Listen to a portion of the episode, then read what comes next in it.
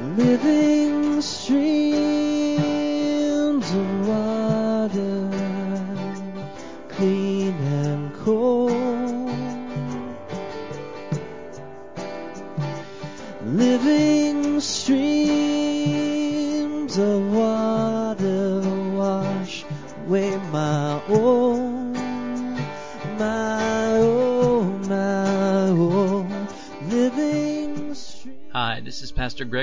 of Living Streams Community Church in McCordsville, Indiana. We want to thank you for your interest in God's Word and this message. We pray that God puts it into your heart. Streams of water wash away my own.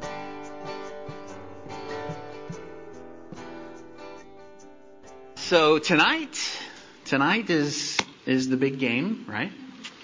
And and I suppose that uh, most of you, even whether you care uh, or not, are going to be Rams fans. Yeah. yeah, yeah. I mean, it's the way it goes. Um, I, I, I, out of curiosity, looked up the largest Super Bowl comeback in the history of the Super Bowl, and it was just a couple years ago by the New England Patriots. So, not wanting to quench the spirit, um, I looked up the uh, the largest comeback in NFL history, and that happened on January 3rd, 1993. Houston Oilers versus the Buffalo Bills, and the the Buffalo Bills they um, they overcame a 32 point deficit. It was early in the second half. It was it was 35 to three, and uh, the Bills were playing their second string quarterback. Anybody know who that was? Man, you guys are unbelievable. I mean, I'm getting educated looking this stuff up. Yeah, you know how many touchdown passes he threw to, to, to lead that comeback? Four. Yeah. And they won in, by a field goal in, in overtime. So we love our, I know we love our comeback stories, unless they're coming back against Purdue. We love our comeback stories. And, and, uh, you know, especially when the good guys are making the comeback. Well, here in Luke chapter 20, we are going to immerse ourselves in a conflict between Jesus and the Pharisees. This, this whole chapter is filled with questions. And, uh, in fact, it's called the Day of Questions. Um, so that's what that's what we're jumping into here, and and what we're going to do is we're going to we're to use these questions today to point us to making a comeback in our life, and, and this kind of comeback is is uh, the kind of comeback that really matters. Uh, history history making comeback. So let's let me. I'm just going to read all these 18 verses as as we dive in this morning. So one day, as Jesus was teaching the people in the temple and preaching the gospel. The chief priests and the scribes with the elders came up and said to him, Tell us by what authority you do these things, or who it is that gave you this authority.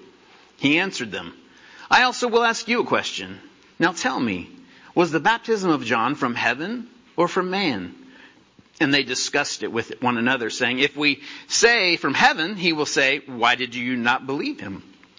But if we say from man, all the people will stone us to death, for they are convinced that John was a prophet.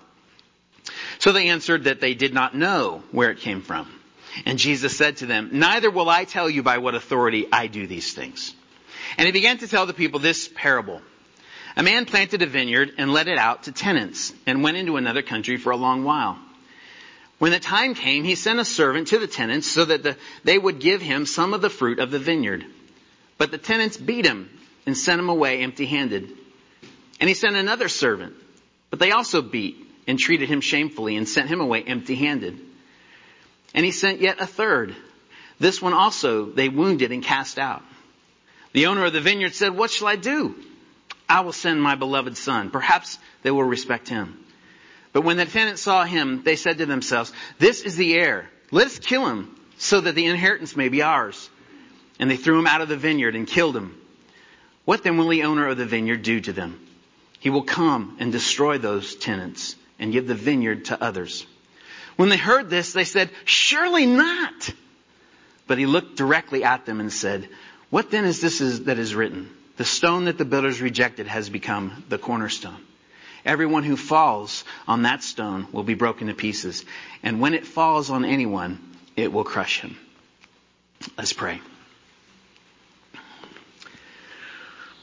Oh, Heavenly Father, we, um, we're glad to be in the house of the Lord today. We're uh, glad to be able to um, come into your presence as a, as a body of believers and lay our concerns and hearts before you uh, this morning. We live in a complicated world with, an, with problems bigger than we are, and, and, we know that you are the answers for all of those things. And so, what a uh, what a joy it is to come into your presence. What a privilege and, and honor it is uh, to lift you up in worship. And, and, as we begin to look at um, this chapter in Luke, Lord, as we look at the at the wrestling match that goes on, uh, we pray that you would, by the power of your Holy Spirit, enlighten us as we look for ways that we see ourselves in these words and how we can respond uh, to you in ways that will make differences in our lives that will bring you glory and it'll be for our good. So we pray all this, Lord, in Jesus' name. Amen.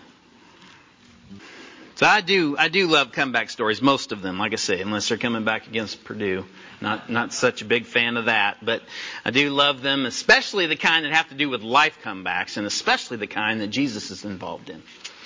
So I got a, a video to show you a story, and this is a this is a history making comeback. So let's watch this. That's a great story.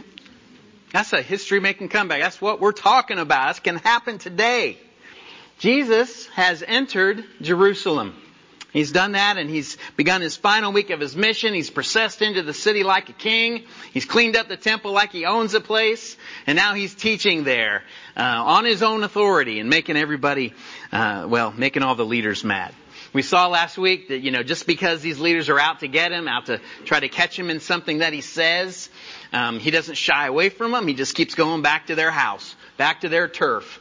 I was thinking, you know, it's kind of ironic. Jesus goes to the temple, the place on earth where God meets with man, and it's an away game for him.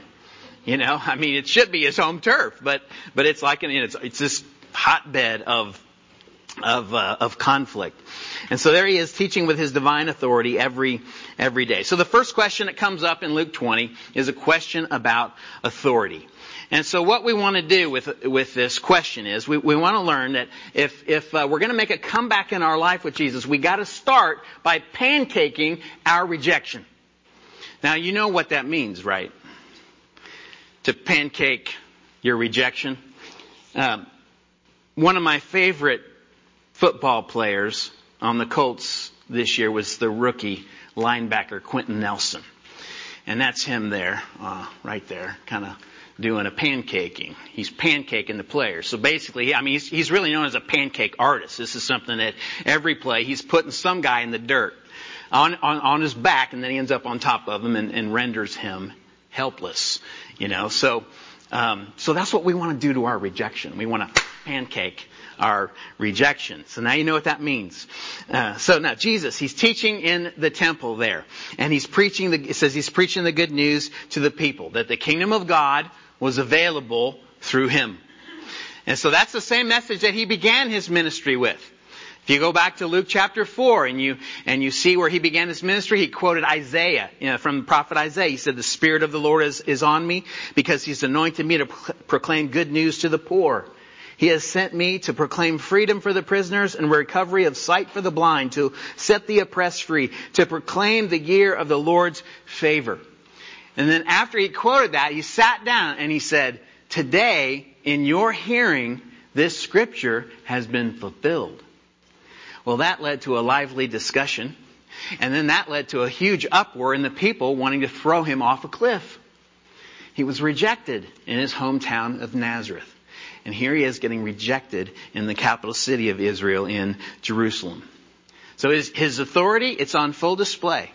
And for anybody that wanted to come under it, I mean, he's rode into the city like a king. He's cleaned up the temple like he owns it. He's in there teaching and preaching every day without the approval of the leadership. And he's doing it on his own word. And nobody did that. Nobody taught like that back in their day. They, uh, people, preachers and teachers would always come and they would say, hey, Rabbi so-and-so said this, and then they'd, they'd speak on Rabbi so-and-so's authority. But Jesus never did that. He never referred to anybody. He taught on his own authority. He would, he would say things like, you have heard it said, but I tell you this. And so he's teaching on his own authority. And nobody did that. So it says the chief priests, the scribes, and the elders of Israel, they all came and they gave him this public challenge. Now this is a, a formidable group of people. Okay, the, the, the chief priests. Uh, the chief priests claimed their authority in Israel from their birthright. They were members of the tribe of Levi. And so the law of Moses put them in the roles that they were in. And so from their birthright, they, they claimed these positions of authority. And then you got the scribes. The scribes were students. They were ones that studied the scriptures and they studied all the interpretations of the scriptures from the past. And so there you got your master's degrees and your PhDs in the law of God. So they claimed their authority from their education. And then you got the elders of Israel. So these were the, the heads of the clans of the families of Israel. And so these were the prominent people. They had status, they had wealth, they, they were all the, the important folks. And so this is the group of people that is coming against Jesus here. Jesus, this homeless itinerant rabbi who's been traveling around Galilee doing miraculous things in the name of God and having this small group of followers come that grows, drawing people away from the religious establishment. And so the leaders at this point have already rejected Jesus. They've already said your ministry, your teachings, they, they are not of God. And so they're looking for a way to, to catch him in something that he says. They're, they're wanting him to say something that they can use to accuse him of blasphemy and they can then put him to death. That's, that's what their motive is. And so here comes the questions. By what authority do you do these things? Who gave this authority to you? So, so in other words, what they're saying is, who are you, Jesus, to ride into our city like that? Who are you to come into our temple and disrupt the marketplace? Who are you, Jesus, to come in here without our approval and teach like you're teaching? Who are you? I mean, if they could get Jesus to say, well, I'm, I'm just a, you know, a nobody, uh, then, then Jesus would be in trouble with the Jews because he, he was showing himself as king, as Messiah. And so he'd be in, in trouble there. But if, if he would say he was, uh, he, his authority came from God, then he could be in trouble with the Romans because the Romans were always looking, especially during Passover, for so-called messiahs who would come in and disrupt the peace and mess with the power structure that was in place. And so these leaders thought that they had Jesus right where they wanted him.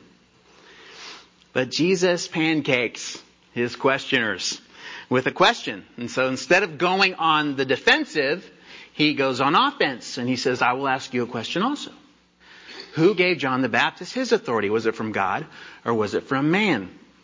See, Jesus knew that the Pharisees, these leaders, they did not believe that John was a prophet sent by God.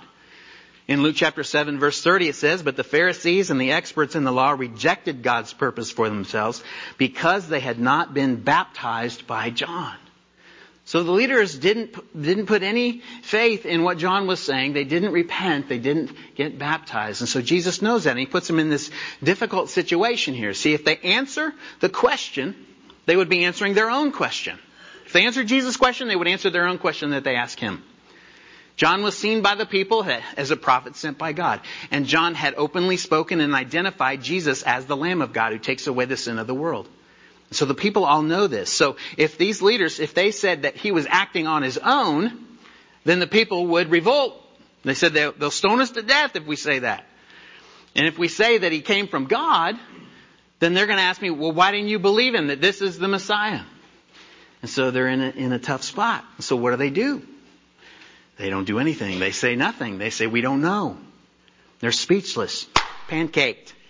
Beautiful. It's beautiful.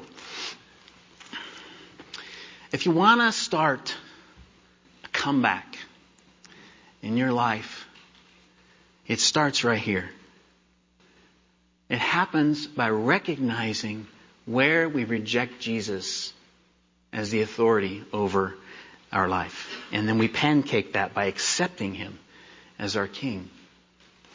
Now, I, I was thinking, I'm not sure that we that we really think about this too much, you know, Monday to Saturday, you know, the Jesus authority over my life. But, you know, basically it's the question, is there any place in my life where, G, where, where I am still in charge? I mean, that's, that's the question we're talking about. So is our life under the authority of Jesus? Is your car under the authority of Jesus? Is your weekend under the authority of Jesus? Is your budget under the authority of Jesus? Are your kids? Is your career? Are your vacation plans? Your marriage? Your ambitions? Who you date? Does Jesus have authority over all these areas of our life? Now, you know what it's like to be under authority, right? If you have a job where you work for somebody, you don't own the company, you work for somebody else, then, then you have a boss. And as an employee, you know what it's like to be under authority, or then you don't have a job. If you're a student and uh, you go to school and you sit under teachers who tell you what to do, instructing you about algebra and chemistry and, you know, all those good things, and you do what they say, you're under authority. You're under their authority. If you're an athlete and you're training and you've got a coach, you know what it's like to be under authority. If you're a patient and you have a doctor who's telling you what to do to get better, and you do it, you know what it's like. If you're a kid and your parents are doing their job, you know what it's like to be under authority. You can see obedience is a result of being under authority. Now, obedience doesn't always mean that you're under authority because, you know, you know that story about the kid who won't sit down and then he finally sits down and says, no, in my heart, I'm standing up. So, so yes, obedience can point to I, have I've come under Jesus' authority in my in my life, but it doesn't always. And so, really, we have to go from the outside. We have to go inside, and we have to look in our heart, and that's where this starts. Inside of us, looking for places that we're still in charge. So we're thinking about that. Another way to think about this, uh, his authority over is, is, is that question, who are you, Jesus? You know, in our life, who are you, Jesus, to tell me who to love? Or how to love? Or how to give? Or how to forgive? Who are you, Jesus, to tell me how to work? How to drive? How to worship, how to speak, how to spend. Who are you, Jesus? See, that's the argument the Pharisees or the leaders are in. They're arguing with Jesus about his authority. Is there any place you're arguing with him in your life? About your life? If you can find it, that's where you need to pancake your rejection.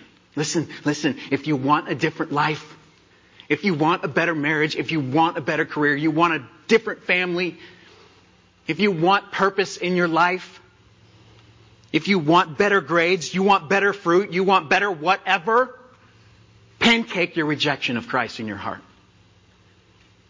Come under His leadership. Accept Him, His authority in your life. Now don't hear me say there that I'm promising you an easier life. It's not easier. In fact, I think it's harder. But it is better. It is better to follow the one who said he came to give life and that life abundantly. That's what we're after. Now, this discovering, I mean, I, I, really thought, you know, going through all of that, you know, it's, it's plain, it's, it's like, but it's so hard. It's so hard to look and see where am I rejecting Jesus. I mean, even asking that, that, that question is hard to do. Why? Because it happens in our heart. And the Bible says the heart is deceitfully wicked above all else. Who can understand it? So um, there is always a way, a clear way, to find rejection of Jesus' authority, and that is to look for disobedience in your life. That's rebellion against God. And we want to crush our rebellion, keeping in the football verbs, you know, theme. Jesus goes on to say, Since you are not answering my question, I'm not going to answer yours either. But I will tell a story. And he begins to teach the people. He says, You got this guy who owns a vineyard. And he goes away to another country for a long time and, and he sends, oh, he, and he lets out the, the vineyard to tenants. And then after a while, he sends a servant to go and get some of the fruit from these tenants. This was, this was actually a common practice back in Israel's day. This has been, been a kind of a common story up to this point. And the, and the fruit of the vineyard was the rent that they paid back to the owner. So these servants, they go, and the tenants see him, and except, instead of giving him some of the fruit, they kick him out of the vineyard. they send him away empty handed. And so the owner again, he sends another servant. And he gets treated the same way. In fact, he gets treated worse. And then he sends another servant, and he gets treated worse than the, those other two. It gets worse and worse and worse as you go through the story. And so the owner's like, what do I do? I'll send my son. Maybe they'll listen to him. Maybe they'll respect him. But when the tenants see the son coming, they think to themselves, hey, that's the guy that's going to get this vineyard when the owner dies. If we kill him, then we can be in line for the inheritance. And so they do that. When the son comes, they kill him. The story ends with the owner coming back and destroying the tenants, giving the giving the, uh, the vineyard to others. Now the leaders standing there listening to this story, they are not, they are not uh, missing what Jesus is saying there. God is the owner and the vineyard is Israel. And the, the tenants are those leaders over Israel who were in charge of sowing and cultivating and reaping a spiritual harvest from the people. And when they weren't doing their job, God would send messengers to them to, to try and correct them. We know those messengers we, as, as prophets. And the messages that they sent were recorded in the Old Testament for us to learn from and for us to grow by. Now, the history of Israel wasn't very good at listening to the prophets, to these attempts at God to get their attention, to get them to come back around. And they paid a price uh, for that. When Jesus told this story, the Son had been sent, but not yet killed. And when they hear what the end of the story, how the end of the story goes, it's so heinous that they say, surely not. And they're not responding to the story. They're responding to the meaning of the story. These leaders are saying, surely not. We know we've not done a good job listening to these servants, but surely when the Messiah comes, we'll recognize him and we will believe and follow him. Surely it won't go that way. But you know, the Messiah was right there in front of their eyes, right there in 3D. I mean, you know, if, if the, anything will tell you this, if you're waiting to trust God because you're wanting some visible evidence that He is there and that He loves you, let this tell you that even if you get that evidence, you will not believe. Because, because seeing isn't believing. Believing is how you see. I know, it's crazy, but that's how it works. So we might find ourselves doing some things similar in our life as these leaders are doing when we think about this idea of rebelling against God. I mean, we don't think of it that way. I mean, is any one of us going to confess this morning, I am rebelling against God? And if we won't confess it, we can't crush it. So we, we hear the word rebellion. It's such a bad word. You know, I mean, it's, it's such a harsh word. We, I mean, we, we, we deal with rebellion in our life like a teenager does, a wayward teenager. You know, they're like going out doing their own thing. They're, they're out there and they're like, what's the big deal? I'm not hurting myself. I'm not hurting anybody. You know what? This isn't a big deal. I'm old enough to do my own thing. And the parents are home on their knees. This is the worst thing that could ever happen to them in the world, that their child has grown up and is saying things and doing things that's dangerous and disrespectful. You know, God doesn't see our disobedience to Him as harmless. When we continue to say that we are Christians and we go out and we live independently of Him in our lives, in any area of our life, we're rebelling against Him. In fact, it's like we're killing the Son all over again. In Hebrews chapter 6, verses 4 to 6, it says, For it is, it is impossible to bring back to repentance those who were once enlightened, those who have experienced the good things of heaven and shared in the Holy Spirit, who have tasted the goodness of the Word of God and the power of the age to come and who then turn away from God. It is impossible to bring such people back to repentance by rejecting the Son of God. They have themselves are nailing him to the cross once again and holding him up to public shame. Surely not. Surely that's not me. I mean, surely God is love and God's grace will forgive all my sins, whatever I do. God is love. And His grace will cover all of your sins received through faith in Jesus Christ. I mean, you, you can see evidence of His grace in the story that Jesus tells. How many times did He send a servant to the people of Israel? Again and again. He keeps pursuing. He keeps reaching. He says, hey, come back to me. Hey, follow me. How many servants has God sent you in your life to get your attention? How many times as you come and listen to a, a, message from the Bible, from God's Word, and then you went out and did just the opposite? Did your own thing. That is rebellion. It's rebellion. In the American frontier days, there was a settlement out west. And the citizens of this town, they were in the, the lumberjacking business. And they decided that they needed a church. And so they, they built a church and they called a pastor and, and he came and when he comes to town, you know, everybody receives him warmly and he's getting to know people. He's out mingling around in the town. And, and one day while he's out doing that, he sees some of the, some of the members of this church taking logs out of a river that had been floated down from another village, uh, to, to, uh, to, to the, and on the end of the log it had a stamp that, that showed who owned the log. And so this pastor, he sees him taking these logs out of the river, and then to his great distress, he sees him cutting the end of the log off that has the telltale sign of who owned it. And so he goes home, prepares his sermon for the next Sunday, and he preaches on the commandment, thou shalt not steal.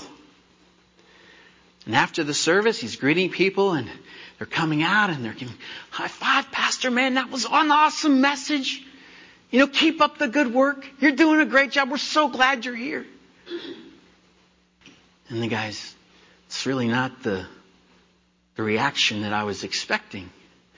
And so he went home and he began to prepare his sermon for the next Sunday. And he preached on the same exact text. Thou shalt not steal. But he added on to the end of it, and thou shalt not cut off the end of thy neighbor's log.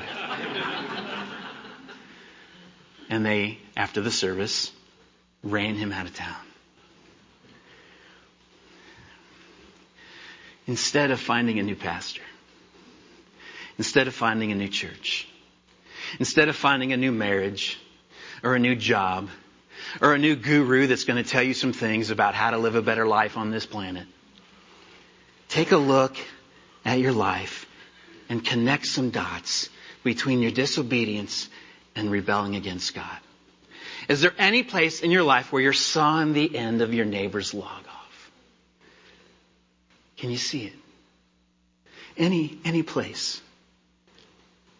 That's what you want to crush. You want to crush that in your life. How do you do that? Well, you can start by following 2 Corinthians chapter 10 verse 5. We destroy arguments and every lofty opinion um, raised against the knowledge of God and take every thought captive to obey Christ. Start there and be a really amazing start. Don't go light on sin in your life. Don't cheapen the grace of Jesus Christ by saying, you know what, I, you know, it's okay. I'm a sinner. I'm going to sin. I'm covered. It cheapens the grace. Don't think that you're not hurting anybody by going out and doing your own thing, even if nobody sees it. God is seeing it. God understands. You are hurting Him. You are not rejecting a law, you are rejecting a person. And the pain is real. Hebrews chapter 10 verses 26 to 31. Dear friends, if we deliberately continue sinning after we have received knowledge of the truth, there is no longer any sacrifice that will cover these sins. There is only the terrible expectation of God's judgment and the raging fire that will consume his enemies.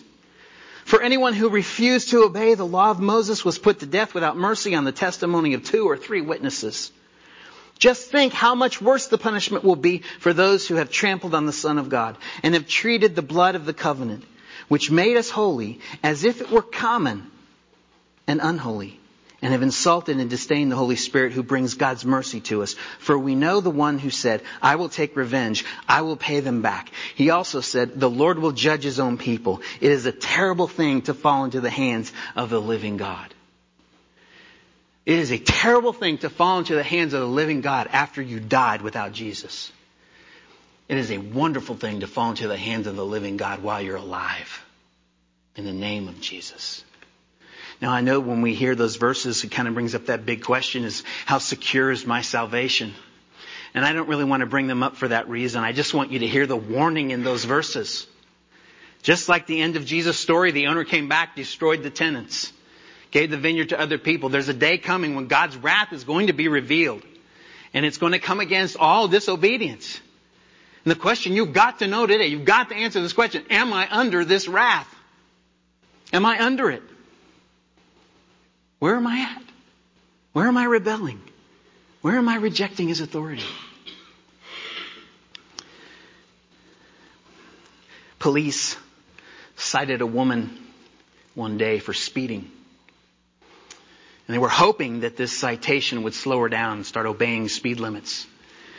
Deputies from the Lincoln County Sheriff's Department pulled over Emily Wilson in her 2018 yellow Ford Mustang and they clocked her doing a 92 and a 75. But their hopes were in vain. After they finished giving her the citation, their report said she went away accelerating very quickly and a, and a chase ensued and they clocked her at 142 miles an hour.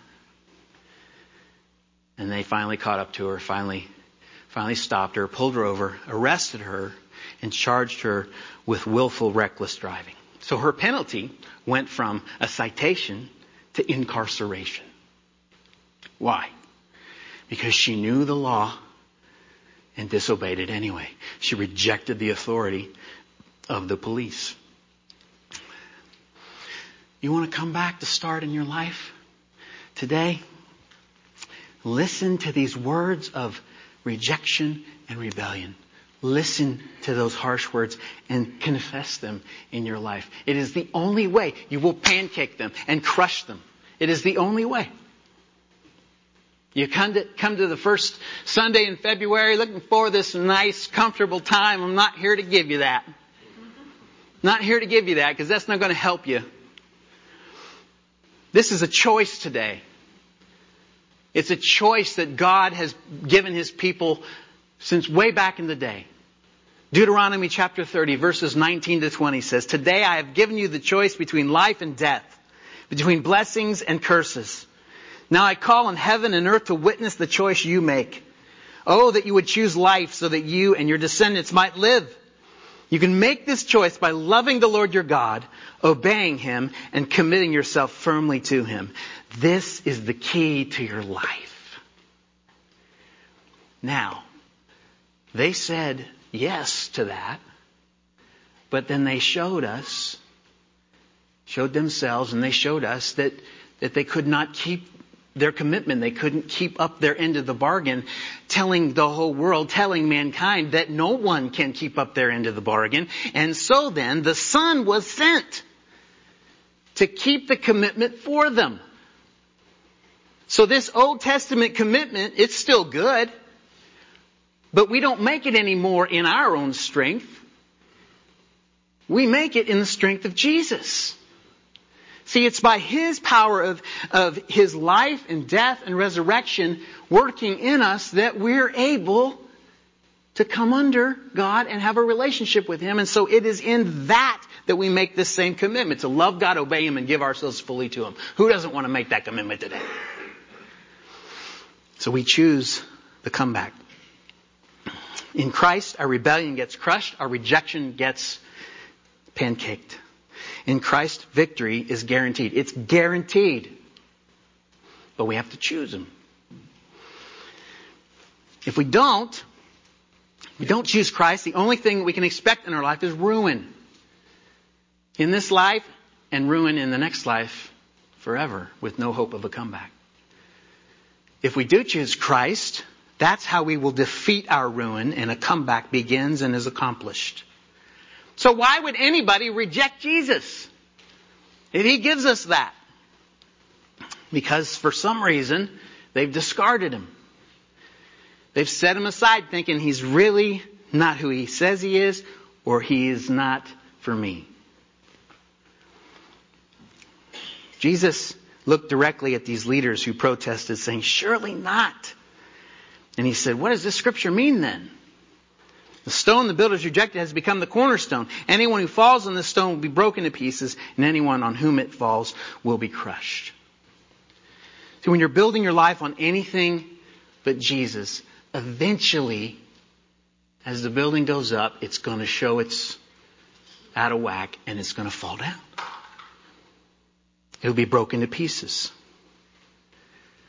If you get to the end of your life on this planet without having the cornerstone of Christ set in place and things built on Him, trusting Him to make things square and true, then it's ruin forever with no hope of comeback. Now, the story uh, behind these verses that the stone the builders rejected is it, that the, that verse is in Psalm 118, and that's a messianic psalm. That's the same psalm that the people were shouting when Jesus rode into the city. You know, blessed is he who comes in the name of the Lord. So, so he's pointing back to that messianic psalm. And he's, he's saying, you know, remember this story. There was a story behind this verse. When they were building Solomon's temple, they were cutting stones in a quarry. So they had stone cutters shaping and cutting, and then they would take those stones and they would ship them to the work site of the temple, and then the builders there would select the stones they wanted to use to, to make the building. So when they did that, they saw this one particular stone and they said, ah, that one's too big or whatever, it's not the right shape, and so they set it aside and they started to put other stones in place and they started to build. But the higher they got, they started to see, wait a minute, this is out of whack. Something's wrong here. And then they discovered to their surprise that the stone that they had rejected was the exact stone they needed to place at the bottom of their building to make things true and square. And so they had to tear it all down put that stone in place, and start again. You don't see it at the beginning. You see it after you've built a while. The air becomes more exaggerated. Things aren't lining up. I don't know if you saw it. In our country, recently, when they lit up the Empire State Building to celebrate the abortion of late of babies that are basically ready to be born. And they cheered it. I mean, we are out of whack.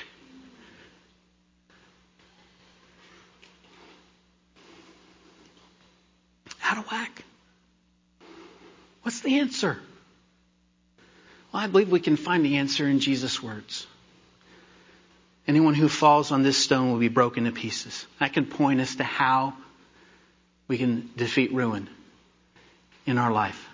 See, once you see that He is the one, He is the cornerstone to build your life on, you have to fall on Him in faith and trust.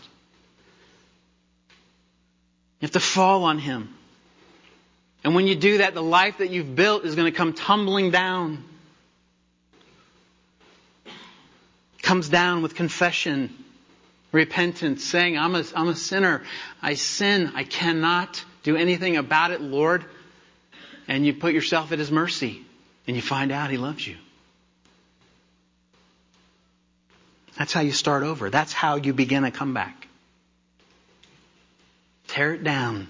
Fall on the stone. Put him in place. Start building again. In 1988, George H.W. Bush was elected President of the United States. In 1987, when the campaign was going on, the front runner for the Democratic Party, his name was Gary Hart. Remember Gary? Well, he, he, uh, things started falling apart for him as there was rumors spreading around about extramarital affairs. And so Gary challenged reporters famously, hey, you follow me around, see what I'm doing wrong. And so they did. Two reporters from the Miami Herald spotted a young woman leaving Hart's Washington, D.C. townhouse on May 2nd. That was 29 year old uh, Donna Rice. A few days later, the media revealed Hart had spent the night on a yacht with Rice called the Monkey Business. Pictures of her sitting on his lap made front page news all over the nation. His presidential campaign imploded back when we cared about stuff like that. But what happened to Donna Rice? In 2013, she explained how she had wandered away from her faith in Christ and how she had returned to Him. This is what she said. Toward the end of my college career, I started making these little left-hand turns. Before long, I was dating some non-Christian guys and thought, eh, what's the big deal? It's hard to believe how you can go from here to there. You don't get there overnight. You go there by making little wrong choices along the way. I saw Hart only twice, but God was trying to get my attention prior to that. And it took an international sex scandal because of my stubbornness. God will track you down. He will let things happen, the natural consequences of our choices. So she began her journey back to the Lord, living under the media's radar for seven years, taking care of a disabled woman. She got married and she eventually became the, the president and CEO of Enough is Enough, which is an organization that is fighting to make the internet a safe place for children and families. And so now the media seeks out Donna Rice Hughes, not for her sexual scandals, but for her expertise in promoting safety and sexual wholeness. And Donna says, oddly, I was Miss Scandal Queen back in 1987, and today I'm the voice for decency and morality. That is a God thing. And that's what we're talking about. That's the kind of comeback that we're talking about. We're going to close the service this morning celebrating the Lord's Supper today. And if you're sitting here and you're thinking, I need a comeback in my life, you can do that today, right up here at the altar. If Jesus has been set aside in your life, you see him there, but he is not set in place as the cornerstone and you're building your life upon him, let me encourage you to do that today. Put him, set him in as the cornerstone of your life. That means some things are going to come tumbling down, but things will get true. And things will get different. You do this by believing in Him, believing in who He is, the Son of the living God, believing that what He did, coming to earth, living the perfect life, dying on the cross, rising from the grave, all of that happened because God loves you and wants to have life with you.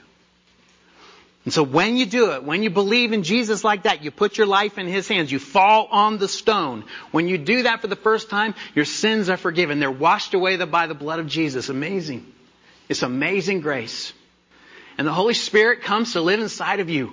And you are born again into a new person, into a new life of following a new leader. You are no longer in charge. The pressure's off. You just follow Him. And He leads the way. You can do it this morning. If you need to do that, don't wait another day. Come on up here and do it. And then maybe you're here and you're thinking, you know, I, I know I'm a believer, but as I look at my building, it's kind of out of whack. And I, I want to encourage you today, you know, to, to just kind of take a look and, and see if there's been a bunch of little wrong turns along the way. And then come up here and make a big right turn back to Jesus. Again, things may come tumbling down, but you'll be new. You'll start over. You'll be forgiven. The thing's going to start going back up true and right and good. So the elements are over here on the, on the sides. I want to invite you to come to the altar. Grab the elements. Take some time up here. Talk to God. Listen to Him. Celebrate what Jesus has done for you. We're doing this until He comes again. You know, when we do this together, we're proclaiming He's coming back. He told us to do this till He comes again. We're doing it. This is a place of life up here. This is a family that loves you. So I invite you to come. Let's pray together. For this is what the Lord himself has said about his table.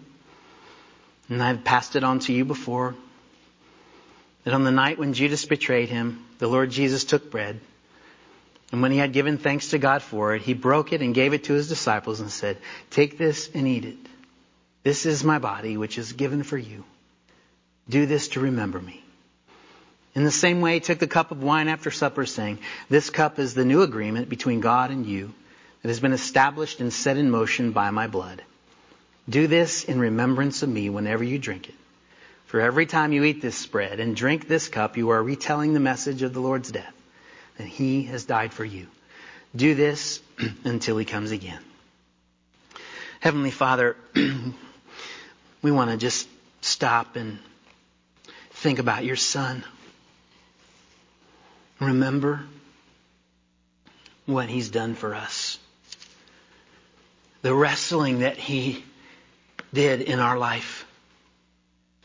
The, the, the messages that were sent. The place where we saw him as the cornerstone and put him in our life and began to build. But Lord, we don't live in a black and white world. There's lots of gray. And I know there's probably people, you know, in between the black and the white. But how much gray do you want us to have? Take us a step toward the white this morning. Help us to believe.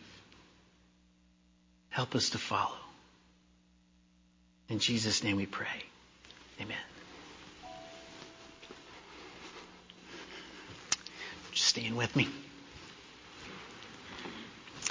Let's pray together. oh Lord, we thank you.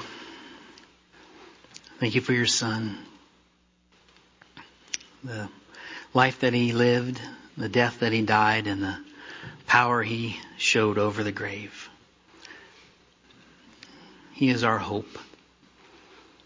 Our hope for days like today when we look into your word and we see the calling that we have to live up to. He is our hope. We say with all the strength and, and, love we can muster that we want to love you and we want to obey you and we commit our lives fully to you. And we say yes and amen to that. But we know, Lord, even today we're going to fall short of that. And so we walk out reminded that no one here can go work hard today to be better. It's only by your power, the gospel working in us, that things work. So help us to go out in the strength and power of your Holy Spirit, who bears fruit in our lives, brings glory to you and grows the kingdom in us and through us.